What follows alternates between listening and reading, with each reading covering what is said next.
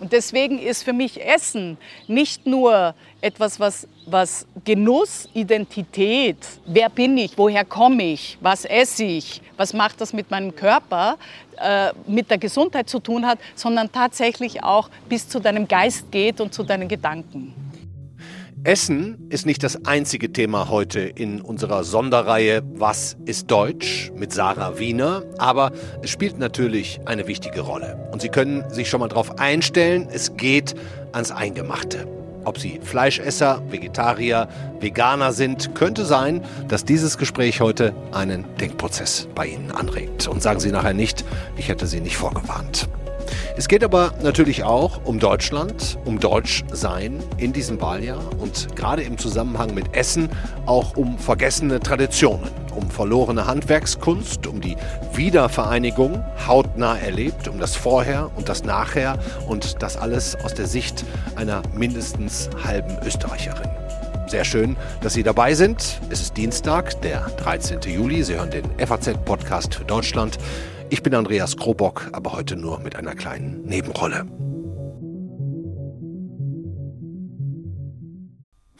Wir machen es wie schon vergangenen Freitag vor dem wirklich hörenswerten Interview mit dem Sportarzt der Nation, Hans-Wilhelm Müller-Wohlfahrt, dass wir ganz kurz noch über unser Format im Format vorab sprechen, die Reihe Was ist Deutsch? Ich verspreche, wir quatschen auch nicht zu lange vorneweg, deswegen holen wir uns jetzt direkt Simon Strauß dazu, der das Interview mit Sarah Wiener geführt hat. Hallo Simon. Grüß dich, Andreas. Simon, ich kann schon die Kommentare riechen und erahnen. Warum reden wir in dieser Serie mit einer Österreicherin über Deutschsein? Weil diese Österreicherin lange Zeit in Deutschland gelebt hat, sogar in Deutschland geboren ist, nämlich 1962 in Halle, Westfalen, eine deutsche Mutter hat und eigentlich ihr ganzes, jedenfalls berufliches und äh, intellektuelles Leben, wenn man so will, äh, in Deutschland verbracht hat, über Deutschland nachgedacht hat. Und dann nicht zuletzt ist es natürlich auch immer sehr interessant, eine Perspektive zu haben, äh, die von außen auf dieses Land schaut. Total. Ich finde auch, ne? Der Außenblick, der Spiegel, den wir gerade von unseren kleinen Schwestern im Süden, also Schweizern oder Österreichern, äh, vorgehalten bekommen, immer sehr interessant. Und äh, auch wenn Sarah Wiener in Wien aufgewachsen ist, sie hat ja schon in vielerlei Hinsicht dann danach in Berlin das Deutschsein kennengelernt. Absolut. In dem Interview spricht sie zum Beispiel über ihre Erfahrungen beim Fall der Mauer, vor dem Fall der Mauer und auch nach dem Fall der Mauer. Da gibt es nämlich hochgradig spannende Anekdoten, die sie zu erzählen hat, was das für sie persönlich persönlich in ihrem ja wirklich von vielen Wechseln gekennzeichneten Leben bedeutet hat, der Fall der Mauer. Aber es geht eben auch bis hin zur Jetztzeit, zu der Frage, was ist Deutschland heute? Und das beantwortet sie eben aus Ostdeutschland heraus. Das ist nämlich auch interessant. Wir haben uns in der Uckermark auf ihrem Gut Kerko getroffen, äh, wo sie einen biologischen ähm, Fleischbetrieb und ähm, Biolo Biobetrieb führt. Äh, und sie hat da sehr, sehr interessante ähm, Sachen zu sagen über dieses Land, wo die Grenzen ihrer Meinung Meinung nach heute verlaufen, was die Mentalität und die Kulinarik auch angeht. Mhm. Hat sie auch was für dich gekocht? Wir sind unter uns, du darfst es verraten. Nein, aber ich habe einen hervorragenden Kaffee bekommen und auch das war natürlich schon äh, ein Highlight dort.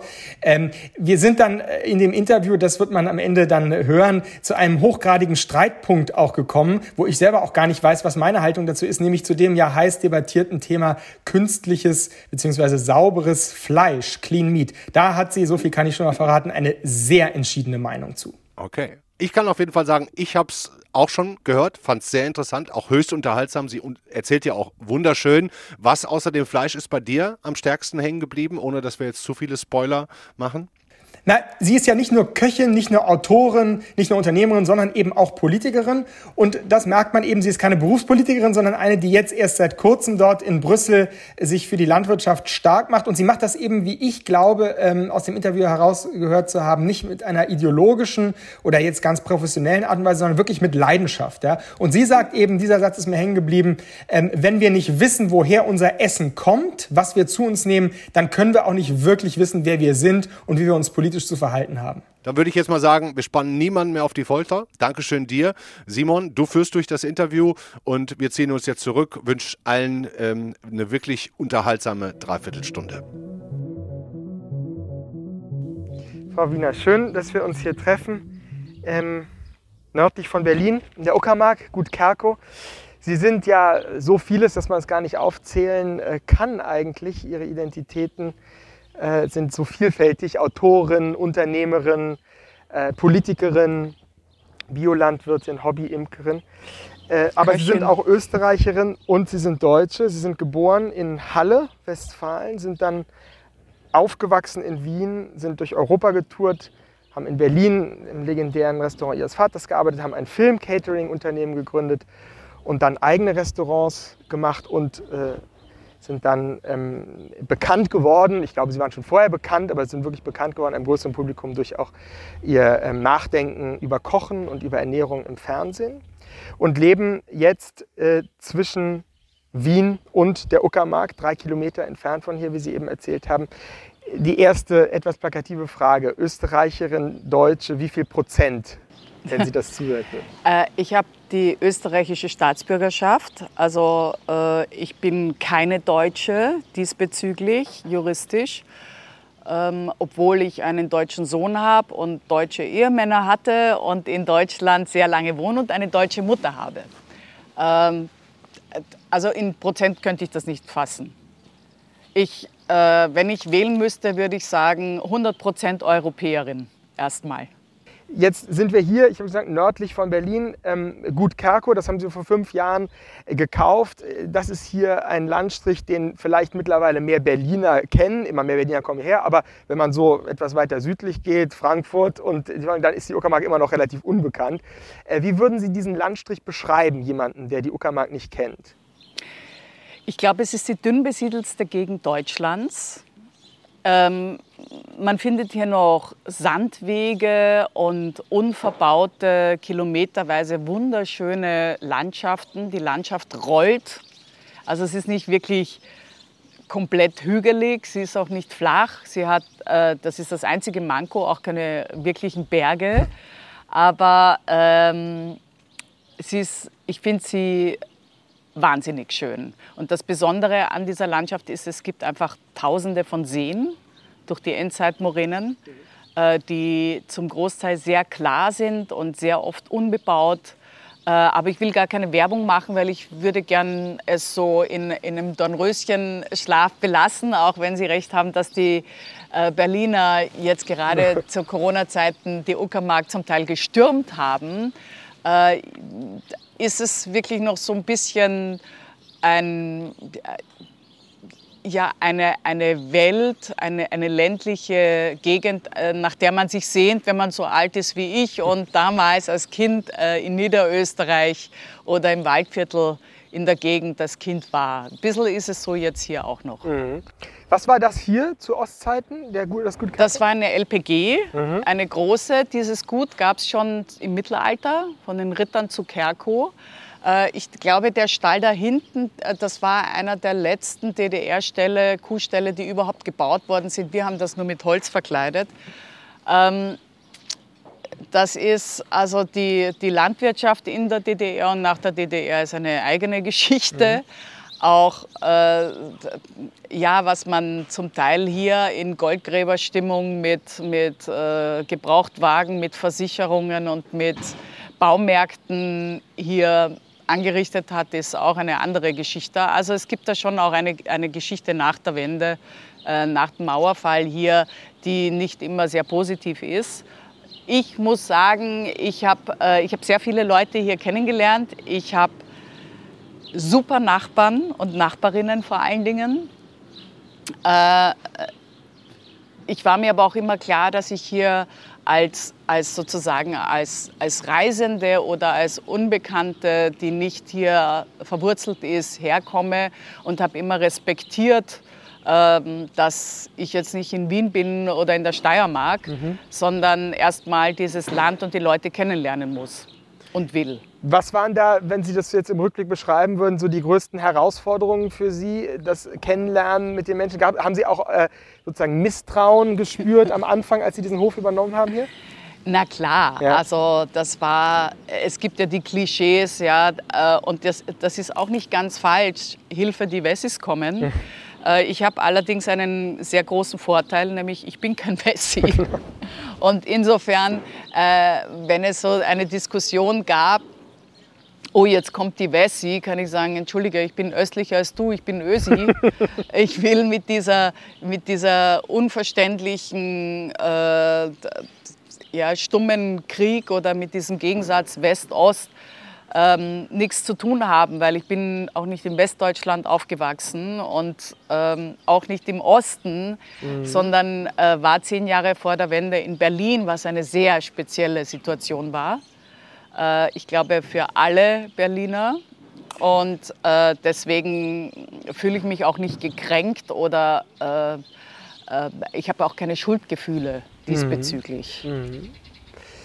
Ähm, vielleicht gehen wir mal einen Moment weg. Wir kommen vielleicht nachher nochmal, wenn wir über das Thema Landwirtschaft sprechen, hier nach Kerko. Aber wenn Sie sagen, zehn Jahre vor der Wende in Berlin, äh, und dann haben Sie ja eines der zentralen Ereignisse der deutschen Geschichte, den Fall der Mauer, hautnah erlebt. Ähm, wie erinnern Sie sich an diese Zeit, äh, gerade von heute aus? Also äh, vor dem Mauerfall, ja, es war, also Berlin war etwas sehr Besonderes und sehr frei und ähm, schon so ein, irgendwie ein bisschen eine Parallelwelt zum Rest. Mhm. Erst recht zu Österreich, muss man sagen, aber ganz sicher auch zu Westdeutschland und erst recht natürlich zur DDR. Also es war, ähm, es war eine, ein, ein Tanz ein bisschen auf dem Vulkan. Ja, wir waren uns alle der besonderen Situation bewusst. Äh, und es gab eben eine Freiheit, die es woanders nicht gab. Es gab keine Sperrstunde. Äh, man konnte einfach, wenn man um 6 Uhr herausgetorkelt ist von irgendwelchen Kneipen, ähm, gut gelaunte Arbeiter treffen, die gerade zu ihrer Schicht gegangen sind, ohne dass es da ein, ein böses Blut gab oder ein, ein Klassenkampf, sagen wir mal so. Es war ähm, es war ähm, für junge Leute gerade eine, die nicht äh, Wert legen auf ein Hinterland, auf Natur, auf, auf, äh, auf diese ganzen Sachen, war das einfach ein, eine wilde Zeit mit unglaublich vielen Partys, mit Clubs, mit Musik, mit ähm, widerborstigen Menschen, mit Individualisten, mit vielen Künstlern. Das Einzige, was ich wirklich ähm, monieren kann, außer diese, dieses Unverständnis, als ich, ich weiß noch, ich war so, äh, so naiv und so äh, uninteressiert als junges Mädchen, dass äh, in Österreich war einfach diese Teilung Deutschland jetzt nicht das Top-Thema, ja, muss man auch sagen. Das ist auch so, also überall, wo man ist, im letzten kleinen Kaff oder im letzten kleinen Land, ist die eigene Geschichte viel wichtiger als die Weltgeschichte draußen. Da hieß es dann immer, durch Berlin geht eine Mauer. Ich habe das als Kind äh, symbolisch aufgefasst. Also ich dachte, mhm. die meinen jetzt so wie der eiserne Vorhang, mhm. den gibt es ja auch nicht. Ja. Dachte ich, ja gut, da gibt es den eisernen Vorhang, hier gibt's, äh, geht eine Mauer durch Berlin. Äh, und als ich dann wirklich nach Berlin gekommen bin, war ich völlig von den Socken und entsetzt, dass durch Berlin eine Mauer geht mhm. und niemand Löcher reinsprengt und demonstriert. Also ich meine, so wie man halt als Jugendlicher dann ist, ja, ähm, stark emotionalisiert und unverständlich, warum man solche Probleme nicht einfach löst. Mhm, ja. Mhm. Ähm, das hat dann ein bisschen gedauert und äh, ich muss sagen, ich habe den Fall der Mauer nicht kommen sehen, nicht so schnell. Sie waren in der Stadt, als es passiert ist? Ich war in mhm. der Stadt. Äh, mit meinem kleinen Sohn und ich habe ja hier gelebt.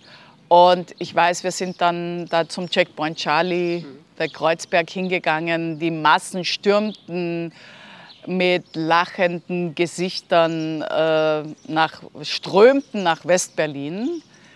Ähm, ich weiß aber, dass für mich so ein, also ich habe nicht mitgetanzt, ja, ich mhm. war ein bisschen überfordert. Mhm. Ich habe überhaupt nicht so richtig verstanden, was da jetzt passiert und warum. Und äh, das hat ein bisschen gedauert.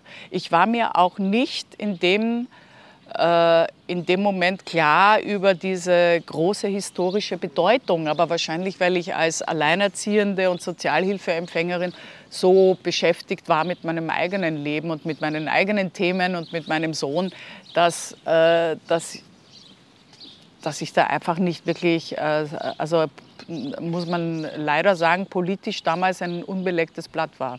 Ja, ja, ist ja aber auch die Frage, was einen wirklich im Moment betrifft. Da hatten Sie Ihr Restaurant noch nicht eröffnet? Nein, das war alles. Das kam dann nach dem Fall der Mauer?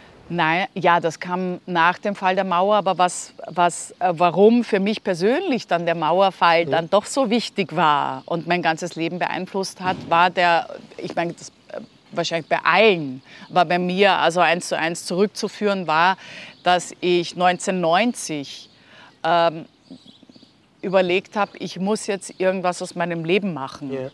Und was will ich machen? Wie kann ich mich ernähren? Und äh, ich die Idee hatte, Filmcatering zu machen, mhm. von dem ich dachte, ich hätte es erfunden. Und äh, dann dachte ich, ja gut, ich hab, hatte ja kein Geld. Wer kann eine gebrauchte mobile Küche haben? Weil ich habe mir das so vorgestellt, beim Filmcatering muss ich dann in die Wüste fahren und auf die Alpen zum Heidi-Dreh. Und Ben Hur wird ja dann, was weiß ich, im Atlasgebirge. Also so wirklich so völlig naiv, kannte niemanden. Und dann ist mir die Idee eingefallen, na, wer kann so eine mobile Küche haben? Na, die NVA. Ja. Und die ging ja gerade zugrunde. Also es war wirklich, man muss sagen, so ein, äh, da haben sich zwei Dinge getroffen. Ja? Ein Weltereignis und meine eigene äh, kleine Welt, die, äh, von der ich mich ernähren wollte. Und dann habe ich da angerufen, weiß ich noch bei der Auskunft, und habe gesagt, können Sie mich bitte mit der Kfz-Stelle von der NVA verbinden? Und dann haben die das gemacht. Und dann hatte ich da irgendeinen Offizier von Strausberg dran und dann gesagt, ja, guten Tag, mein Name ist Sarah Wiener. Sagen Sie, haben Sie eine mobile Küche zum Verkaufen? Und dann war Schweigen und dann sagte der, ja, eine. Und ich habe sofort gesagt, das ist meine. Nichts über den Preis, nichts, wie schaut die aus. Ich dachte, das ist, das ist mein Weg zu einer Existenz und zu einer Selbstständigkeit. Und dann, also der, man, jetzt muss man wissen, dass ich einen Sehfehler habe und niemals einen LKW selber fahren kann. Aha. Also habe ich dann einen Freund äh, gebeten, mit mir da rauszufahren. Ähm, ein Ossi, ein Ostberliner, der diese W50 von der NVA auch fahren konnte und sich da auskannte. Dann sind wir dahin und das war, ah, ich weiß nicht, was ich mir vorgestellt habe, aber sicher nicht so ein Zehntonner, äh, so ein, ein Riesenteil in Olivgrün mit zweiachsigen Anhängern, mit ABC sicher und mit Niedrigdruckreifen, also ein ein Geschoss. Ja, äh, und dann, ja, dann habe ich, hab ich verhandelt. Das war ja auch so lustig, wenn damals ein Unter- oder ein Offizier mit einer völlig naiven, äh, unbedarften Österreicherin in Strausberg über den Preis verhandelt. Er wollte 25.000 Ostmark haben und dann habe ich gesagt, ich hatte ja nicht mal 1000 Mark. Ja. Ich hatte vor, danach zur Bank zu gehen und mir einen Kredit zu holen. Und dann habe ich ihm erklärt, das ist unbezahlbar. Also ich bin für mein Leben ruiniert. Wie soll ich denn das zahlen? Ja, gerade aus der Sozialhilfe kommen. Und dann haben wir äh, uns geeinigt am Ende auf 2500 Mark. Und dann bin ich zur Bank gegangen, habe aber auch nicht getraut, mich zu sagen, dass ich mich selbstständig machen will, weil ich habe Schiss gehabt, dass die sagen, Sie? Nö. Dabei hat damals jeder einen Kredit gekriegt, man hat halt nur 14,5 Prozent Zinsen gezahlt. Mhm, ja, mhm. das, so war das damals. Also in der Hinsicht spielte das schon eine große Rolle für Ihr persönliches Leben, ja, den Fall der Mauer und die Ostbeziehung ja. dann. Und das ist ja irgendwie auch ganz schön, dass Sie dann sozusagen jetzt hier wieder hergekehrt sind. Aber noch mal kurz chronologisch weiter, weil interessiert mich natürlich das Restaurant als Ort. Sie haben das ja, äh, Sie haben ja bei, im, bei Oswald wieder Ihrem Vater gearbeitet, auch schon im, davor, im Restaurant ja. davor, genau. Und haben da ja sicherlich auch erfahren, was das Restaurant jetzt jenseits eines reinen Nahrungsmittelzufuhrunternehmens sein kann? Naja, man muss sagen, dass das Exil und auch das Achwach, äh, das zweite Restaurant von meinem Vater in der Leibnizstraße, ähm, eigentlich äh, die Oasen in einer Diaspora, in einer kulinarischen waren. Also das war äh, so eine kulinarische Einöde, in West-Berlin damals, aber erst recht auch im Osten natürlich. Ich bin ein paar Mal in Ost-Berlin gewesen. Das war ja, also Dienstleistung sowieso. Als Österreicherin hat man schon Probleme mit den, mit den deutschen äh, Auffassung von Dienstleistungen in, in, Restaurants und in Kaffeehäusern. Ja, als Österreicherin äh, benutzt du als Kellnerin das Restaurant, das Kaffeehaus, äh, das Beisel als Bühne. Und zwar willst du auf der Bühne gut dastehen und bist extrem freundlich zu allen. Ja? Oder du sagst, du bist irgendwie der, der hässliche Gnom, der, der nur herumsudert äh, und dann bist du halt der, der grantige Kellner. Ja? Aber ähm, diese, äh, die Österreicher, und das ist ein Unterschied zwischen den Deutschen und den Österreichern, äh, empfinden es nicht als Beleidigung oder als Strafe, jemanden anderen etwas Gutes zu tun. Und das ist im, in Westdeutschland, habe ich das so empfunden, ist das, es bessert sich, es, es bessert sich seit dem Mauerfall, bessert sich das sehr. Es gibt auch andere, also gerade auch je südlicher du kommst, ist es noch anders. Vielleicht hat das auch was mit äh, katholisch und evangelisch zu tun. Und ähm, im Osten war das noch schlimmer. Also da waren die, äh, die Kellner sozusagen die kleinen Götter. Es war unfassbar, wenn ich da reingegangen bin in Ostberlin und wollte äh, einfach was essen.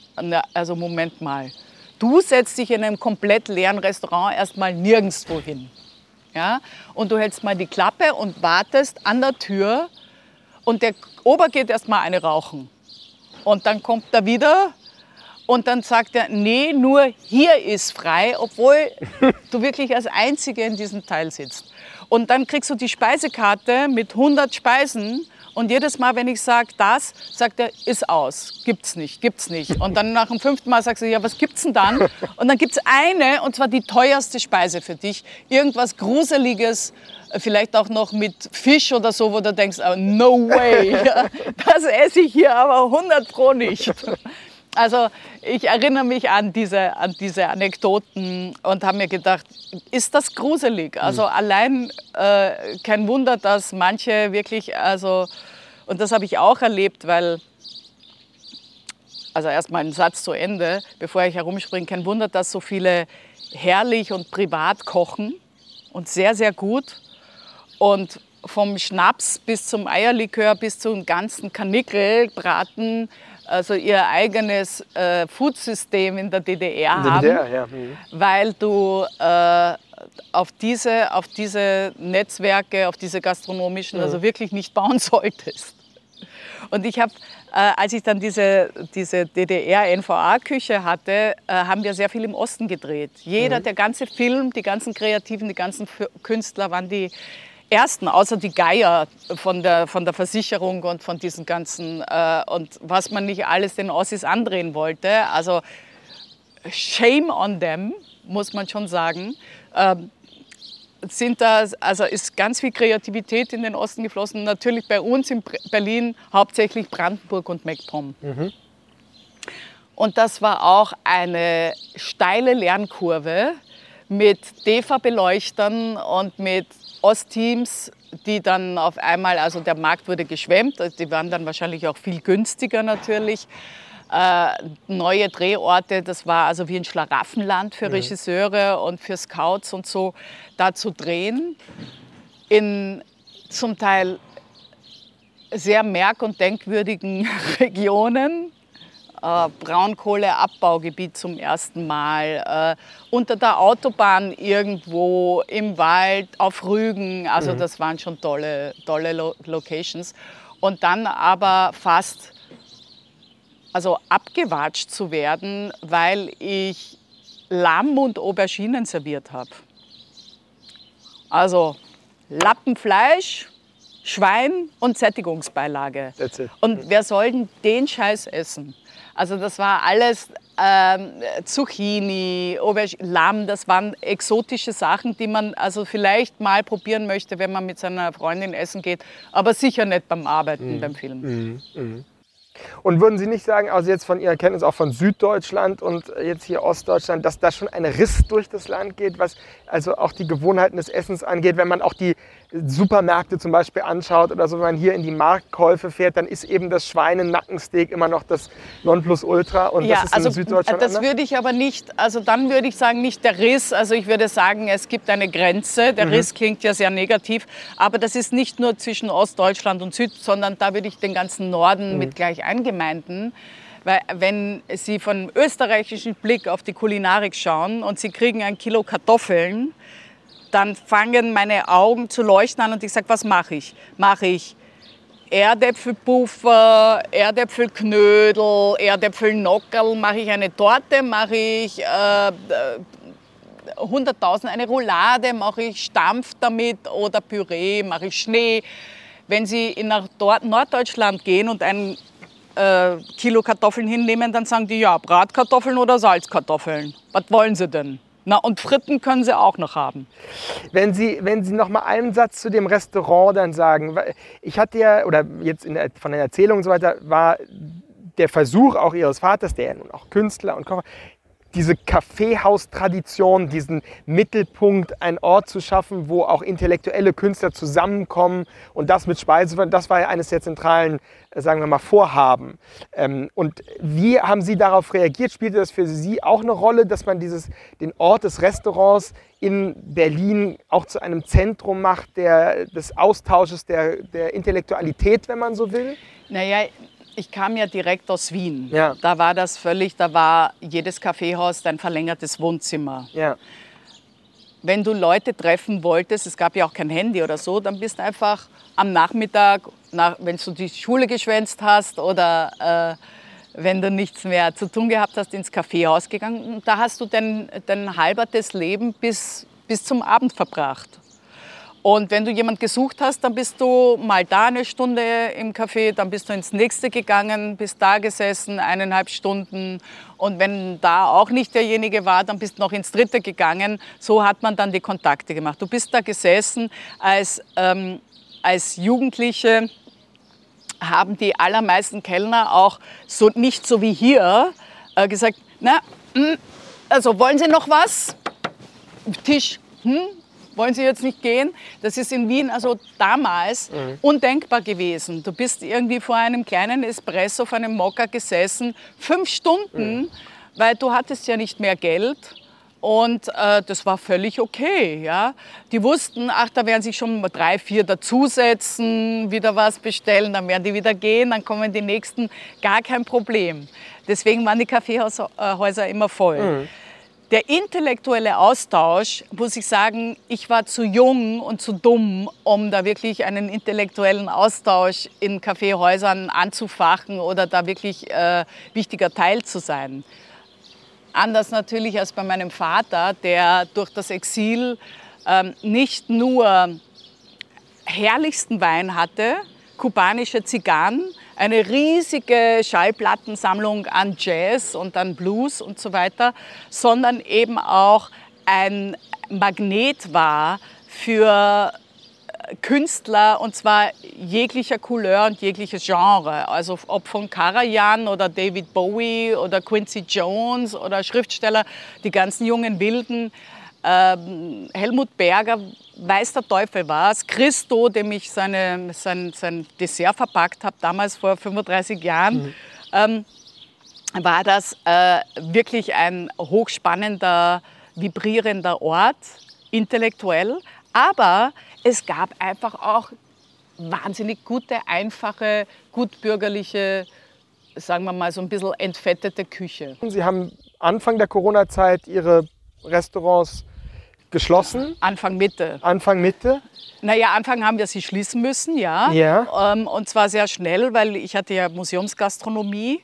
Ja, Hamburger Ähm, Bahnhof, Berlin. Ne? Ja, und Futurium, da war klar, das wird ähm, nicht einfach werden. Und die Frage war einfach, glauben wir, dass es nach der ersten Welle vorbei sein wird? Und meine Antwort war, nein, das glaube ich nicht. Und äh, wir hätten sehr viel Geld nehmen müssen, in die Hand nehmen müssen. Damals war das noch nicht so klar mit ähm, Unterstützungen und so weiter. Ja? Also Kurzarbeit gab es, aber trotzdem haben wir ja auch Geschäftsführer und laufende Kosten, die enorm waren einfach. Und äh, wir haben uns dann entschieden, bei einem Plus minus null äh, die Insolvenz anzumelden, weil wir gedacht haben, das ist äh, mittelfristig das Klügste, was wir machen können in der Situation. Und ich bin diesbezüglich, muss ich sehr froh, dass ich sehr schnell und sehr klar gesagt habe, wenn ich nicht daran glaube, dass es in drei, vier Monaten gut ist, dann lass uns einen Cut machen, weil ich sehe uns irgendwie wie ähm, Schwimmende die kein, am Horizont keine Insel sehen und die denken, aber ja, die kommt gleich, die kommt gleich, die kommt mhm. gleich. Und schwimmen, schwimmen, schwimmen, immer mehr, weiter raus, raus, raus, noch mehr Schulden aufnehmen, noch mehr Schulden aufnehmen. Mhm.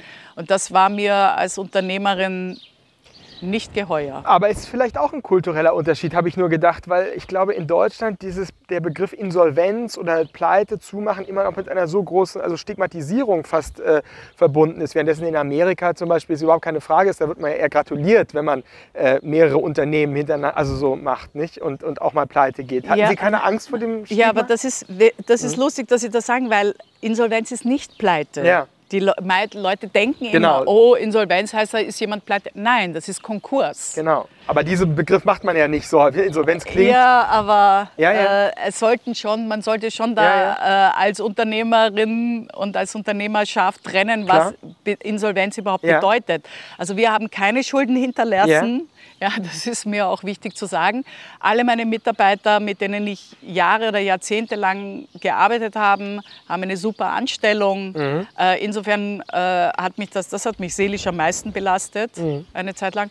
Und äh, ehemalige Mitarbeiterinnen und Mitarbeiter führen jetzt auch den Hamburger Bahnhof weiter. Mhm. Also insofern ist das alles, finde ich, ganz gut ausgegangen. Aber es gibt eine, natürlich einen wesentlichen Unterschied. Wenn Sie alleine oder familiär oder wie auch immer in einem kleinen Team ein Restaurant, ein Beisel, eine Kneipe, ein Kaffeehaus machen und sie sagen, uh, das wird jetzt knapp. Äh, und sie, machen, sie gehen in die Insolvenz, sie machen diesen Laden zu, dann stehen sie vor dem Nichts. Ja, dann, dann sind sie, also dann ist ihr ganzes Leben, also hat ein, ein, eine Detonation erfahren, von der sie irgendwie erstmal am Boden liegen oder sagen müssen, ja und nu.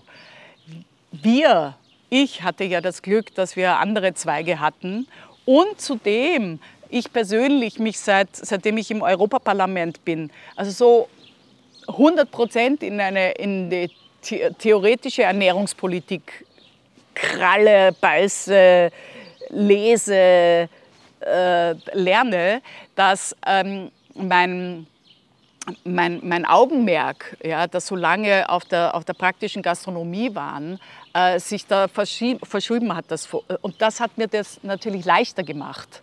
Ja, ja. also die anderen Zweige sind so gut gegangen und gehen noch immer so gut, dass es jetzt auch nicht eine, eine finanzielle Vernichtung war. Ja, Wir kommen jetzt gleich auf die EU-Frage Europa. Noch eine kurze Frage, weil es persönlich, ich finde ja, die Holzofenbäckerei ist ja eine auch der Sparten, die Sie weiter äh, sehr erfolgreich finden.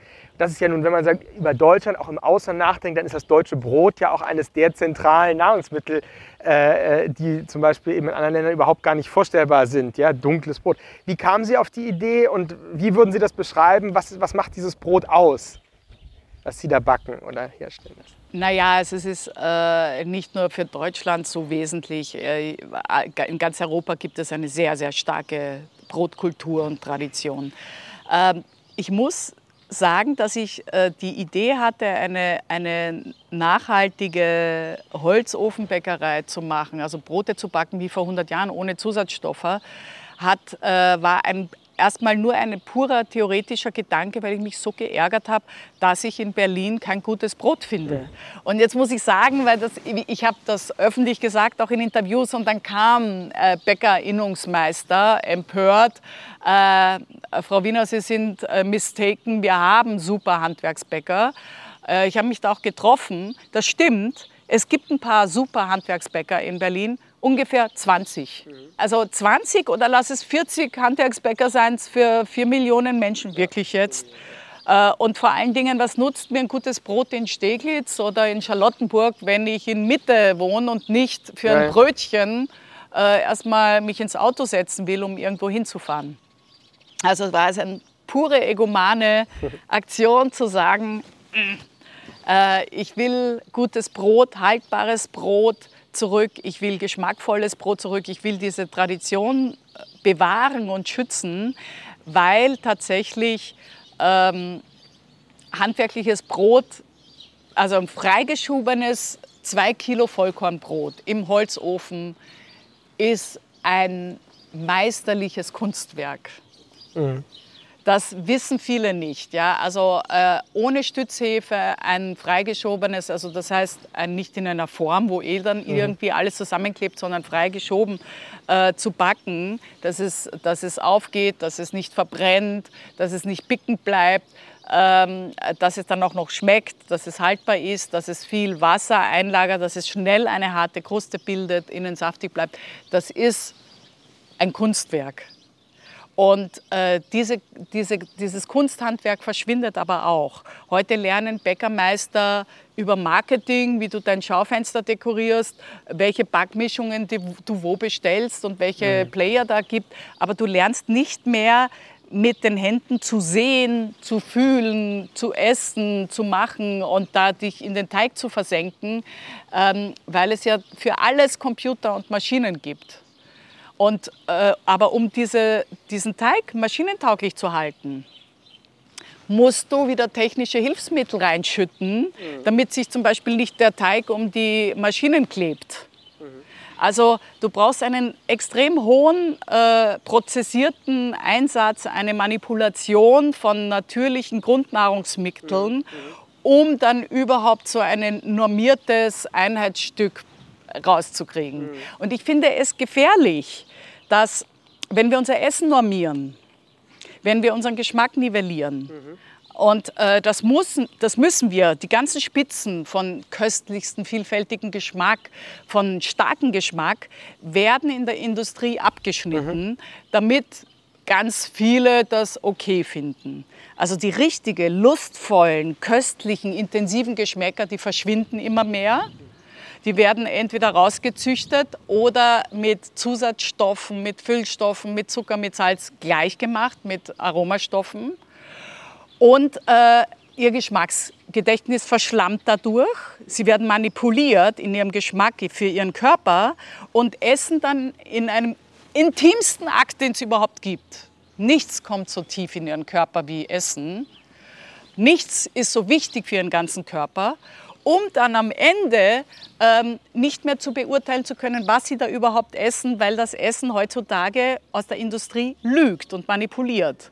Und dann frage ich mich, wenn sie so aufwachsen und 30 Jahre lang so essen und nicht mal Vertrauen zu ihrem eigenen Körper haben können, was möchten sie politisch dann auch noch beurteilen in dieser Welt? Mhm, mh. Wenn sie nicht einmal fest und geerdet auf diesem Acker stehen. Mhm. Und deswegen ist für mich Essen nicht nur etwas, was, was Genuss, Identität eben auch, haben wir ja auch geredet, also äh, wer bin ich, woher komme ich, was esse ich, was macht das mit meinem Körper, äh, mit der Gesundheit zu tun hat, sondern tatsächlich auch bis zu deinem Geist geht und zu deinen Gedanken.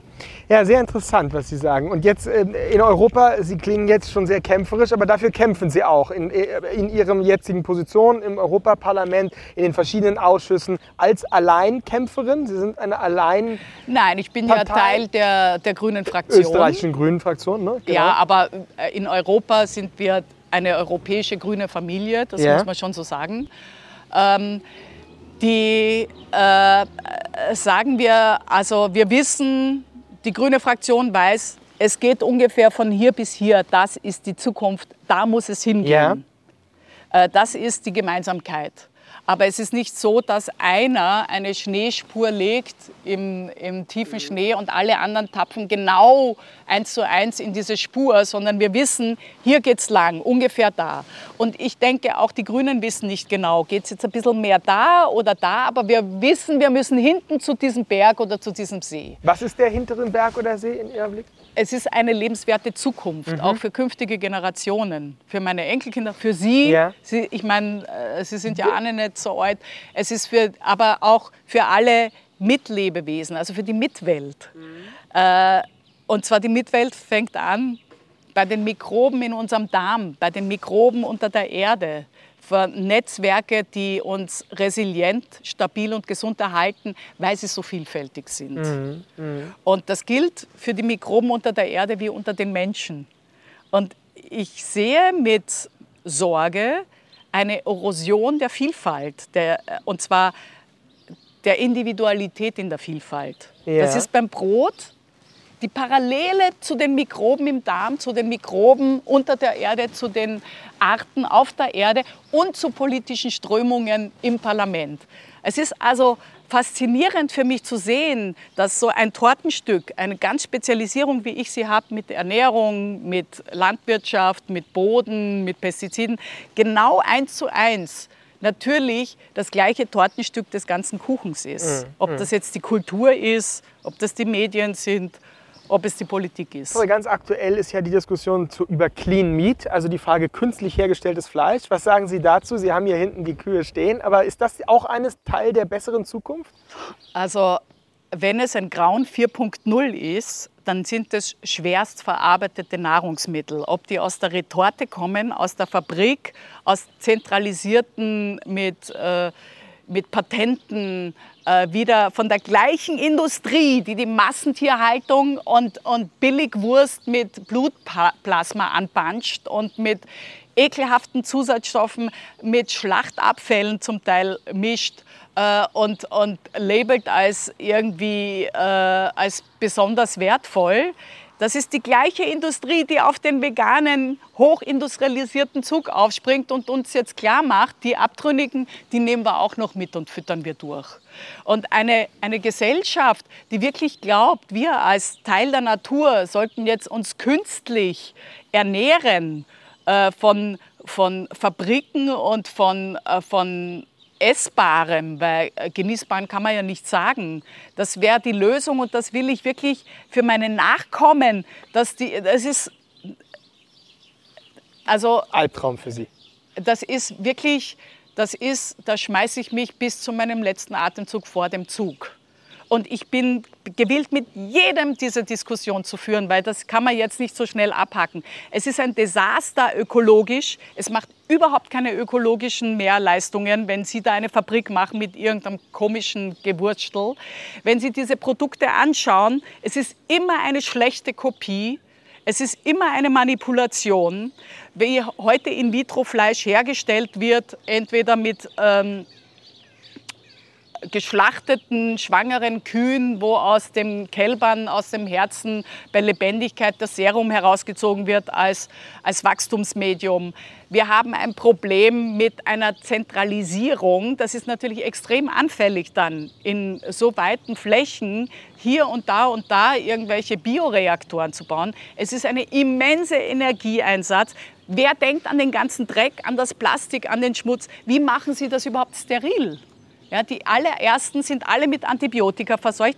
Was ist überhaupt lebendig bei den Lebensmitteln? Also es ist ja nicht nur eine, es ist ja nicht nur eine Faser oder eine Zelle, sondern äh, eine, eine Biokarotte oder ein wesensgemäßes gefüttertes, mit Gras gefütterte Kuh, die auf der Weide steht, so wie bei uns. Da hat ja die Milch eine andere Zusammensetzung, andere Biostoffe, andere sekundäre Pflanzenstoffe.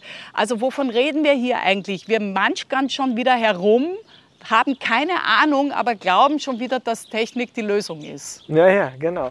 Aber es geht natürlich auch um das Fleischessen. Auch das ist ein deutsches Thema. Die Deutschen sind einfach nach wie vor noch große Fleischesser. Die Österreicher noch mehr. Österreicher noch mehr. Und die Frage ist, wie kriegt man das in die Zukunft? Einfach ne? weniger essen. Mhm. Es gibt wunderbare, herrliche Gemüserezepte. Es gibt Wildpflanzen, es gibt Schwammerln, es gibt äh, Getreide. Da, Sie haben noch nicht mal angefangen. Sie haben noch nicht mal 5% von den Möglichkeiten. Mhm. Wer wirklich genussvoll und vielfältig essen will, der entdeckt diese immense Breite und, äh, und Großartigkeit von allem, was uns die Erde gibt.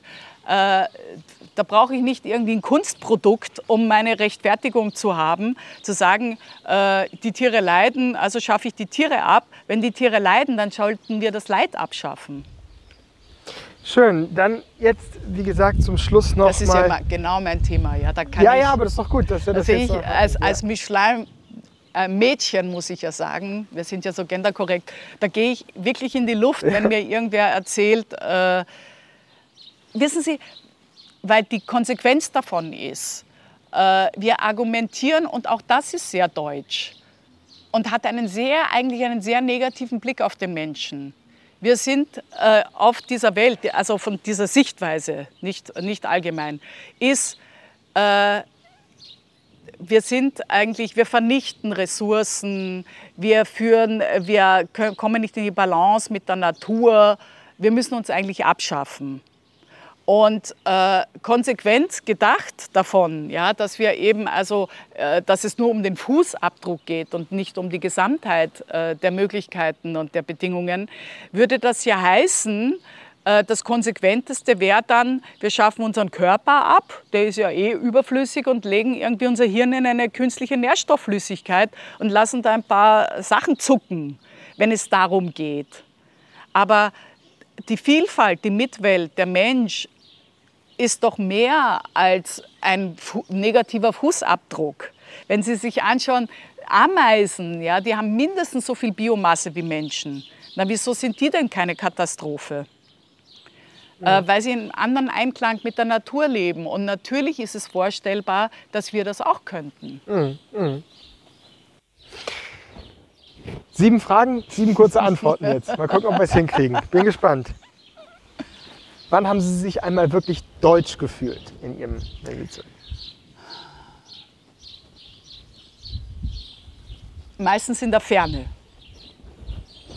Haben Sie einen Lieblingsdeutschen Lieblingsdialekt? Äh, ich mag sehr diesen äh, brandenburgischen Bauerndialekt, so wenn die sagen, ich je nach der Mutter.